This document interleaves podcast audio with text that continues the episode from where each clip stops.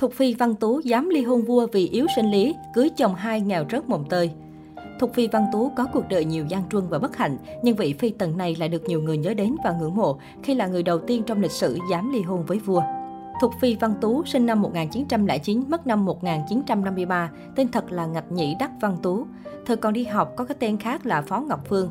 Là phi tần của vị hoàng đế cuối cùng của nhà Thanh, cũng là vị hoàng đế cuối cùng trong lịch sử phong kiến Trung Quốc, Phổ Nghi, Tưởng rằng được làm phi tần của vua là một phúc phần mà ai ai cũng ao ước, nhưng đối với Thục Phi Văn Tú, đó lại là mở đầu cho chuỗi bi kịch trong cuộc đời của bà. Thục Phi Văn Tú xuất thân từ gia tộc Ngạch Nhĩ Đức Đặc Thị, dòng dõi tuy cao quý nhưng gia cảnh lại nghèo khó, vì vậy không được coi trọng. Bố của Văn Tú lại mất sớm, chỉ có một mình người mẹ nuôi hai con nhỏ. Dẫu vậy, Văn Tú vẫn được cho ăn học đàng hoàng. Năm 8 tuổi đã được gửi tới trường tiểu học Hoa Thị.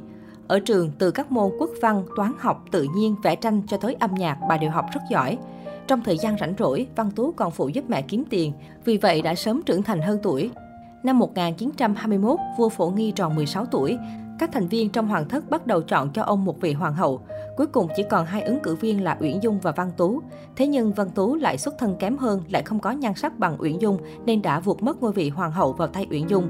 Cùng năm đó, Văn Tú được sắc phong làm thục phi. Ngày 29 tháng 11 năm 1922, một ngày trước đám cưới của Phổ Nghi và Uyển Dung, Văn Tú được đưa vào cung, sống trong cung Trường Xuân. Thế nhưng cuộc sống trong chốn cung điện hào nhoáng chẳng hề như mong đợi. Thục phi Văn Tú không nhận được sự sủng ái của hoàng đế. Cả ngày phải chôn chân trong bức tường thành cao ngút, mất đi tự do, khiến bà vô cùng chán nản và mệt mỏi. Bà phải sống trong một cuộc sống vắng vẻ, cô đơn và buồn tuổi mỗi ngày. Thục Phi Văn Tú thường ở trong phòng ngủ và dành thời gian đọc sách theo thùa hoặc dạy các cung nữ đọc sách. Đến năm 1924, vua Phổ Nghi bị trục xuất khỏi tử cấm thành, đem theo hai người vợ là Uyển Dung và Văn Tú đến Thiên Tân, sống trong một ngôi làng nhỏ như người bình thường và phải chịu sự quản lý của người Nhật Bản. Khi biết Phổ Nghi có ý định bắt tay với quân Nhật để khôi phục lại nhà Thanh, Văn Tú hết lời khuyên can, cho rằng hành động này là đùa với lửa, sẽ để lại hậu quả nghiêm trọng. Nhưng Phổ Nghi không nghe bà. Điều này khiến mối quan hệ giữa cả hai càng thêm căng thẳng. Uyển Dung và Văn Tú xung khắc như nước với lửa, nhưng Phổ Nghi lại không đứng giữa giảng hòa mà luôn luôn bênh vực cho Uyển Dung, chỉ trích Văn Tú, thậm chí còn không cho Văn Tú được xuất hiện ở những dịp quan trọng. Ngay từ khi còn ở trong cung nhà Thanh, Phổ Nghi đã rất ít khi xuất cung, nhưng mỗi khi có cơ hội xuất cung đều đưa Hoàng hậu và Hoàng phi đi theo. Sau khi đến Thiên Tân, việc có thể tự do đi dạo phố, ngắm nghía các cửa tiệm, đi ăn tại các nhà hàng trở thành điều xa xỉ và dư vị cuối cùng của cuộc sống hoàng gia mà Phổ Nghi có được.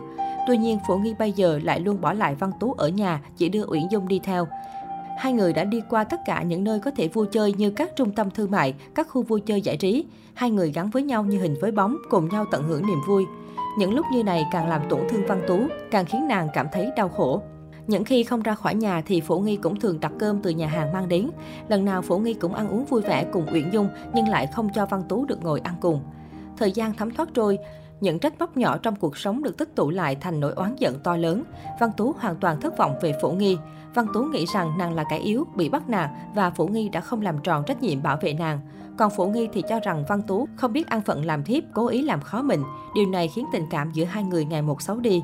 Cuối cùng khi không thể chịu đựng nổi nữa, Văn Tú đã lên kế hoạch bỏ trốn. Tháng 8 năm 1931, cùng với sự giúp đỡ của em gái, Văn Tú đã bỏ trốn thành công, sau đó tìm đến một luật sư để đưa ra quyết định bất ngờ. Văn Tú đã đệ đơn kiện lên tòa án muốn ly hôn với Phổ Nghi. Bà nói rằng bản thân đã bị bạo hành và đày đọa nhiều năm. Một số tài liệu còn nói rằng lý do khiến Văn Tú muốn ly hôn là bởi Phổ Nghi bị yếu sinh lý. Suốt kiến năm hôn nhân, vị hoàng đế này chưa từng gần gũi Thục Phi mình lần nào. Chính Phổ Nghi cũng từng thừa nhận ông mắc chứng liệt dương do ham mê sắc dục từ khi còn quá trẻ. Quyết định ly hôn vua của Văn Tú đã gây chấn động cả xã hội.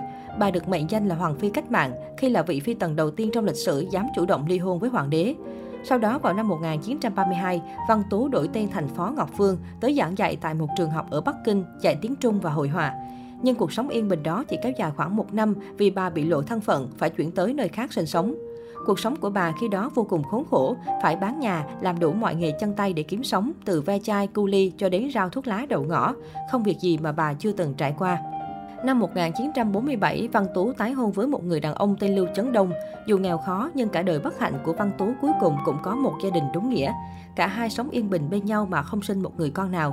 Đến năm 1953, Văn Tú đột ngột qua đời do tái phát bệnh co thắt tim, hưởng thọ 45 tuổi. Người chồng thứ hai Lưu Chấn Đông là người duy nhất ở bên cạnh khi bà lâm chung. Sau đó bà được an táng vào một ngôi mộ tập thể bên ngoài An Định Môn.